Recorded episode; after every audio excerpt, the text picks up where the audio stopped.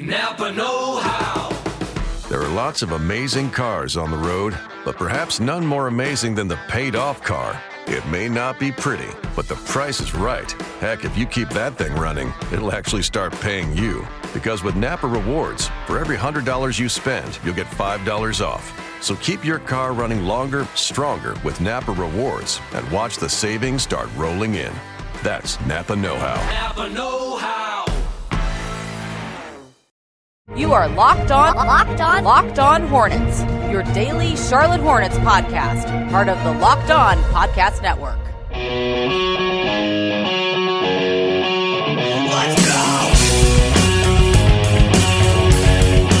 Welcome in, Hornets fans. This is Locked On Hornets presented by Hive Talk Live. It's Hornets Talk for the hardcore fan. I'm Doug Branson, joined by my good friend from just down the way, David Walker. David, how are you? I'm great, Doug. Hope you're doing well. It's another Monday, another week closer to basketball, my friend. Another week closer to basketball for sure. And uh, we are approaching Media Day and training camp. We'll get a chance to hear from the players and coaches, uh, really f- officially for the first time.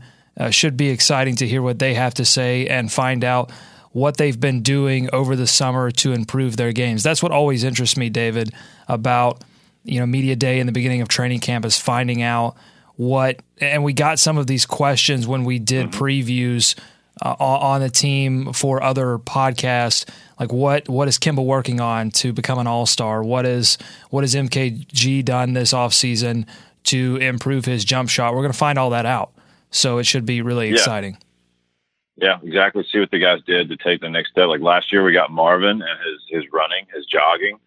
So hopefully he kept that up. We'll see what he added Well, to and the, the one that's a great point, David. I mean, and we we didn't take it lightly. We reported on it, and, but we I I don't think that either of us equated him saying that with the year he was going to have. So you really have to listen closely to some of these things that I think we take for granted as, oh yeah, he put on, you know, X number of pounds or he did this or did that. It's like sometimes you can get an indication of which guys are going to pop. Yeah, yeah, for sure. I mean, hey, we'll see what happens. Especially, and I think some of these young guys, right? Like I'll be interested in Frank, especially with the summer he had. Uh, you know that little injury issue, but but what else do you do? Obviously, Cody. So I mean, there's plenty of guys to see what they did. Kemba, of course, too. You mentioned right, like take that one more step just to get to that All Star level. Yep. Well, we are part of the Locked On Podcast Network, podcast on your favorite teams delivered week daily. Panthers fans, head over to iTunes after the show and subscribe to the Locked On Panthers podcast with host Steve Reed. The Panthers getting the victory at home in their home opener against the San Francisco 49ers. So you want to tune in to hear what Steve and Steve is he's on the inside. So he knows what what Rivera and Cam said and and he'll have all of that uh, for you there on the Locked On Panthers podcast. Also, check out the Locked On NBA podcast, where host and uh, founder of the Locked On Podcast Network, David Locke, spoke with Utah Jazz head coach Quinn Snyder about a variety of subjects. Quinn, uh, very eloquent when talking about the intricacies of basketball, so you want to take a listen to that as well. Also, we're putting the live back in Hive Talk Live Tuesdays and Thursdays beginning this fall on YouTube and Facebook. So follow us on uh, YouTube, just search Hive Talk Live, and follow us on Twitter at Hive Talk Live for updates about when that's going down. If you have a question or a comment as we head into Media Day and training camp, or you just want to sponsor the show, maybe get on the ground floor, get your message out to these hardcore Hornets fans that we talk to every day, email us at buzzbuzz at hivetalklive.com. Okay, so David, last week we previewed some of the teams in the Eastern Conference that fans should, will care about as the Hornets battle for playoff positioning later on in the year. It was a fun week. But and and we also uh, talked about some of the players that are falling on top 100 list. The show's, admittedly, David, the show's got a little long uh, for for the daily format. We were we were eclipsing 40 minutes, and and I sympathize with any listeners who listened and were like, "Oh my god." I mean, 40 minutes every day. So that was, it was a special week because we really wanted to dive deep into some of these teams. And that's stuff that you can save on your phone, head back and listen to, especially when we play these teams, when we play the Hawks, when we play the Celtics. Give those things a listen again because it will give you a lot of insight into the teams. But we're going to make up for it today because we've got a we've got a short show. Um, and, yeah, quick hitter. Yeah, quick hitter. And and all this week we're going to be previewing the depth chart positions, each depth chart position for the Charlotte Hornets, beginning with point guard today and going all the way up through the center position on Friday. And we start with at thehive.com writer and senior Wilmington correspondent for Hive Talk Live, Nick Denning, who previews the point guard position. Take a listen. All right, uh, Nick Denning joining us now for a point guard breakdown, breaking down the depth chart for the Hornets at the point guard position. Let's start with the number one man. He wears the number 15, Kemba Walker. So, Nick, what happened with Kemba Walker last season? Good things mostly. Yeah, very good things. Um, Kemba averaged, was basically had a career year. He averaged um, 20.9 points, uh, 5.2 assists, and 4.4 rebounds per game. The most important, though, aspect of this, he raised his uh, field goal percentage and three point percentage to very respectable, efficient levels. Um, he shot 42%, or 42.7% from the field, which was the first time he shot over 40% for a season since 2012, 2013. Um, and then he shot a career high 37% from the three point line, which is a huge, huge improvement from previous seasons. So you know, he didn't quite have an All Star year. Obviously, didn't make the team, but you know, he was kind of in that conversation. You know, just kind of based on a few few months there um, towards the uh, towards the All Star break. And you, you, had a lot of stats there, but what's one stat that fans should know about Kemba Walker heading into this season? Well, you know, coming one thing that I thought was very interesting was last season he shot um, he he attempted more shots per game than he had in, in any previous season. Um, so I mean, he, his his overall shooting numbers were about slightly higher than previous year. So he averaged about 16 and a half shots per game, and they raised his three point um, attempts per game about one and a half. But this is what I think is important about this is his you know his shooting numbers or shooting percentages increased despite shooting more shots per game. And I think there was kind of a, a feeling amongst many fans and, and, and myself included who felt that if he shot less but more high percentage shots, that you know his um, shooting that that that's what would cause the shooting percentages to go up. But in fact, that was not the case. So I think I think it's really interesting and important to note that you know he he can be a volume scorer and shoot the ball um, efficiently. What's one huge question you're asking about Kemba Walker heading into this season? Really, is can he do it again? Because I think you know he took such a big step last season. He, I think proving that he belongs as as you know a starting point guard is kind of a third tier point guard if you're ranking, you know, the, the top point guards in the league. Um, so can he can he maintain you know the effective shooting that he had last season and, and, and can he build on it? You know, can we see maybe that that three point percentage raised like 38 or maybe even 39? Can he shoot a little bit more? You know, can he raise the, the overall field goal percentage to 43 or 44? Um, all I, I would say I would say he he all signs point to him doing that, but it's you know that's what we want to see. Can he can he put two strong years together? All right, let's move on to the backup position. Ramon Sessions, a familiar face to Hornets and Bobcats fans. What do you think Ramon Sessions' biggest strength is? It's really his ability to drive and finish at the rim. Um, if you look at you know look at his numbers throughout his career, he's always been good at doing that. Um, last season, he shot 57.6% at the rim and 43 percent 43 percent of, of, of all of his shot attempts came at the rim. So he's he shoots a large percentage of, of those shots from drives, um, and he's able to finish very effectively. What do you think his biggest weakness is? It's three point shooting. Um, he's never really been that good. He has he has weird stretches where he'll like shoot over 40 percent for like 20, 30 games. And you, if you look at his numbers, like when he's been a couple times he's been traded and he's and he shot the ball well when he's gone to that new team but generally speaking, he's a low 30% three point shooter. Um, like last season, he shot 32, 32.4% in 82 games. And that's actually one of the higher percentages he shot over the course of the entire season. Before there was good Gary and bad Gary Neal, there was good Ramon Sessions and bad Ramon yes. Sessions. Uh, yes. w- what's one huge question you have for Ramon Sessions heading into this season? Like how how will he fit and and and potentially thrive with this Hornets lineup? Because when he was with the Bobcats, you know, like when he was his first stint here in Charlotte, he was kind of surrounded by players, you know, good players, but not really good shooters. And now we have a squad that's built around three point shooting. So, you know, will his ability to drive and finish at the rim will that open up shooting? You know, will that open up space for the three point shooters? And will having those three point shooters allow him, you know, more ability to drive to the hoop. Um, that's really what I, I I'm just curious to see how he fits and how effectively he can fit with um with this new lineup. Another familiar face, the third point guard on the Charlotte Hornets, Brian Roberts. He was with the team early last season. Uh, really, one question for uh, for you, Nick. Uh, what can Brian Roberts do, and what can't he do? Well, what he can do is occasionally get hot, and like he'll have those stretches where you know he kind of gets thrown into the lineup, and he'll score like eight, twelve points in like a quarter, and it's just he's just filling up the stat sheet. But then the thing is, that kind of comes during like very, you know, maybe late in the fourth quarter um, when it really doesn't mean anything. So very rarely do you know do these stretches of hot play actually count. But there there have been points where he was, you know, he was able to carry a team, and and I can remember, you know, a few games where he was very, you know, vital in in the Hornets winning a game. So he he he can be effective in that sense. Um, Unfortunately, though, I mean, like, and this kind of, you know, the whole thing with Robertson, I think we kind of realized it when, you know, he was first with this team is, I, I'm not very, I'm not totally comfortable with him as, as like the backup point guard. As a third point guard, I'm fine. But let's say that, you know, Ke- like Kemba goes down or Ramon goes down for like long stretches of the season.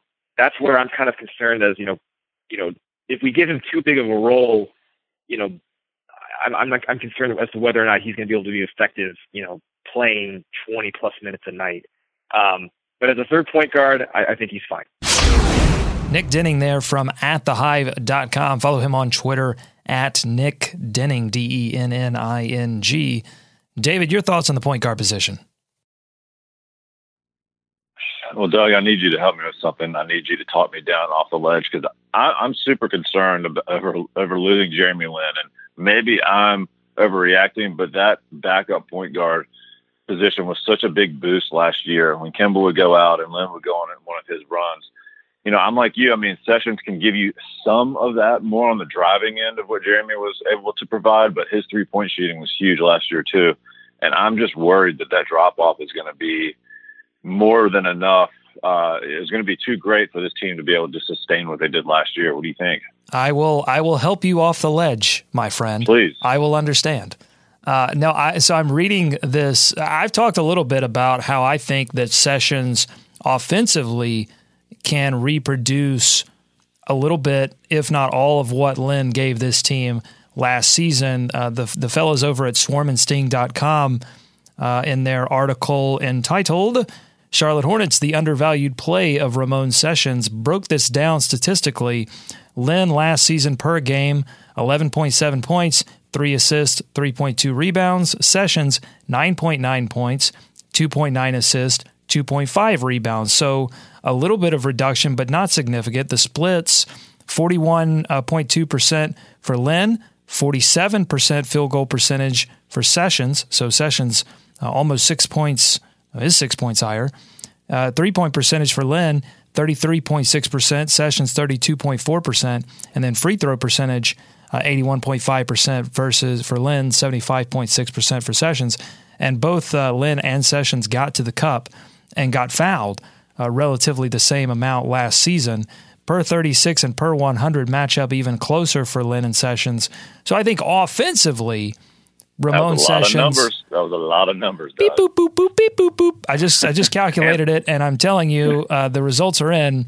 Ramon Sessions offensively, I think, can help this team significantly next season in a similar way that Jeremy Lin was able to.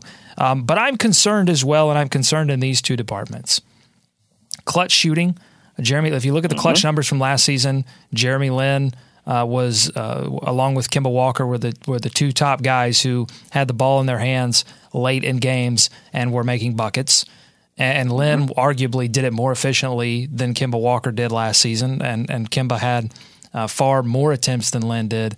Uh, but Lin was able to knock it down a little more efficiently than Kemba did in in those you know uh, what four point four point difference between the teams with under four to go those type of clutch numbers.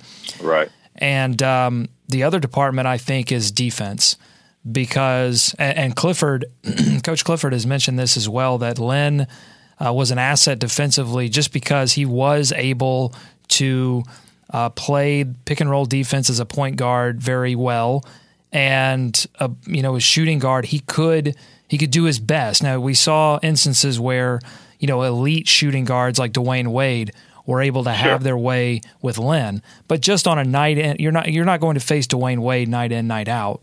You know, so night in, night out, Dwyane Wade was able, or I'm sorry, Jeremy Lin was able to to defend the shooting guard position well enough for a reserve. Okay. Ramon Sessions, I'm not so sure. And and top to bottom, I think as a pick and roll defender, as a point guard, he sometimes makes um, really weird decisions and allows penetration where he shouldn't.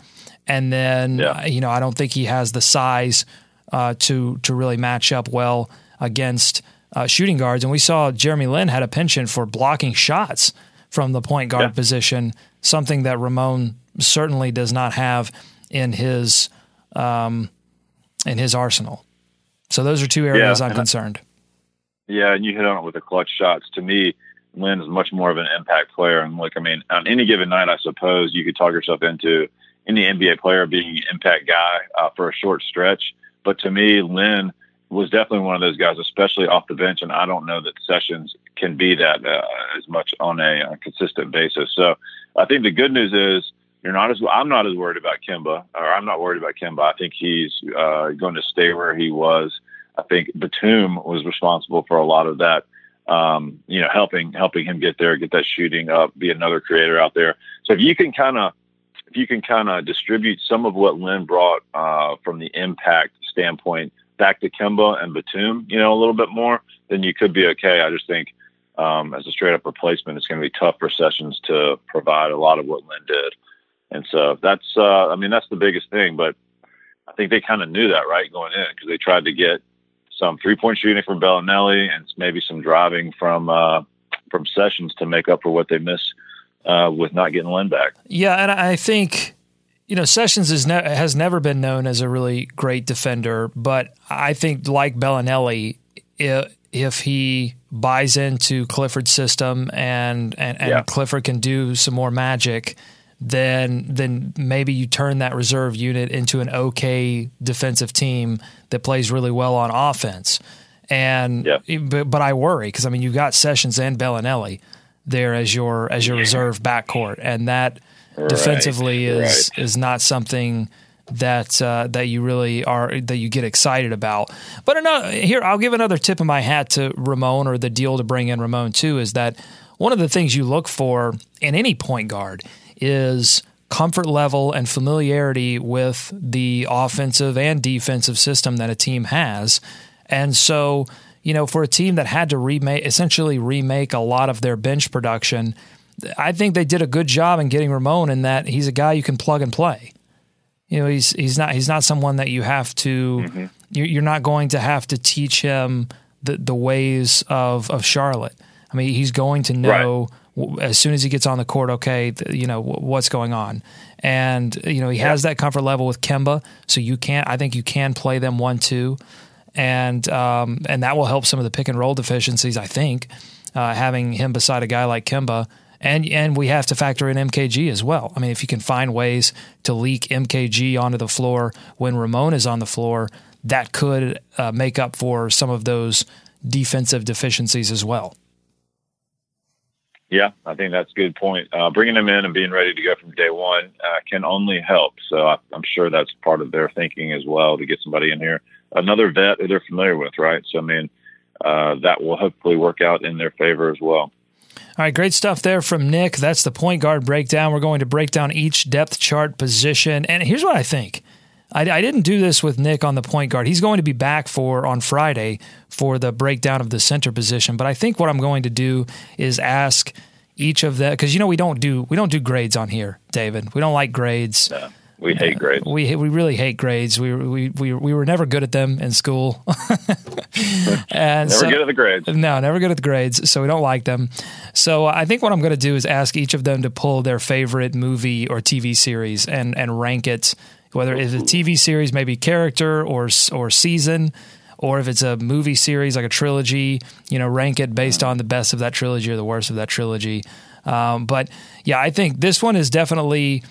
I- but uh, when I look across the the spectrum of the depth chart positions, I'm I'm not as concerned about point guard as I am maybe small forward or even even center. I think would rank below would rank below point guard because Ramon, th- there are concerns, but he played really well in place of John Wall at the end of last season for Washington.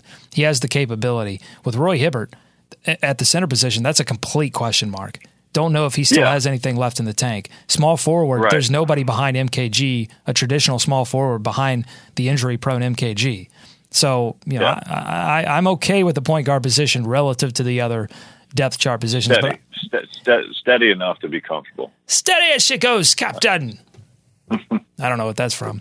Anyway, uh, so we're going to we're going to have them grade it that way. So look out for that. We'll do shooting guard tomorrow. Stay tuned. And thanks for listening to Locked On Hornets presented by Hive Talk Live. Follow us on Twitter at Hive Talk Live. Subscribe to us on iTunes.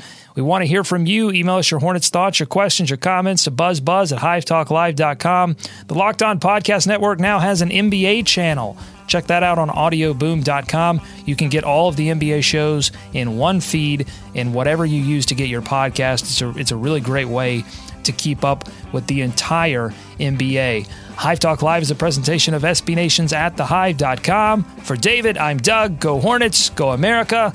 Let's swarm Charlotte. So what if I like to stay up late and watch TV? Don't blame it on.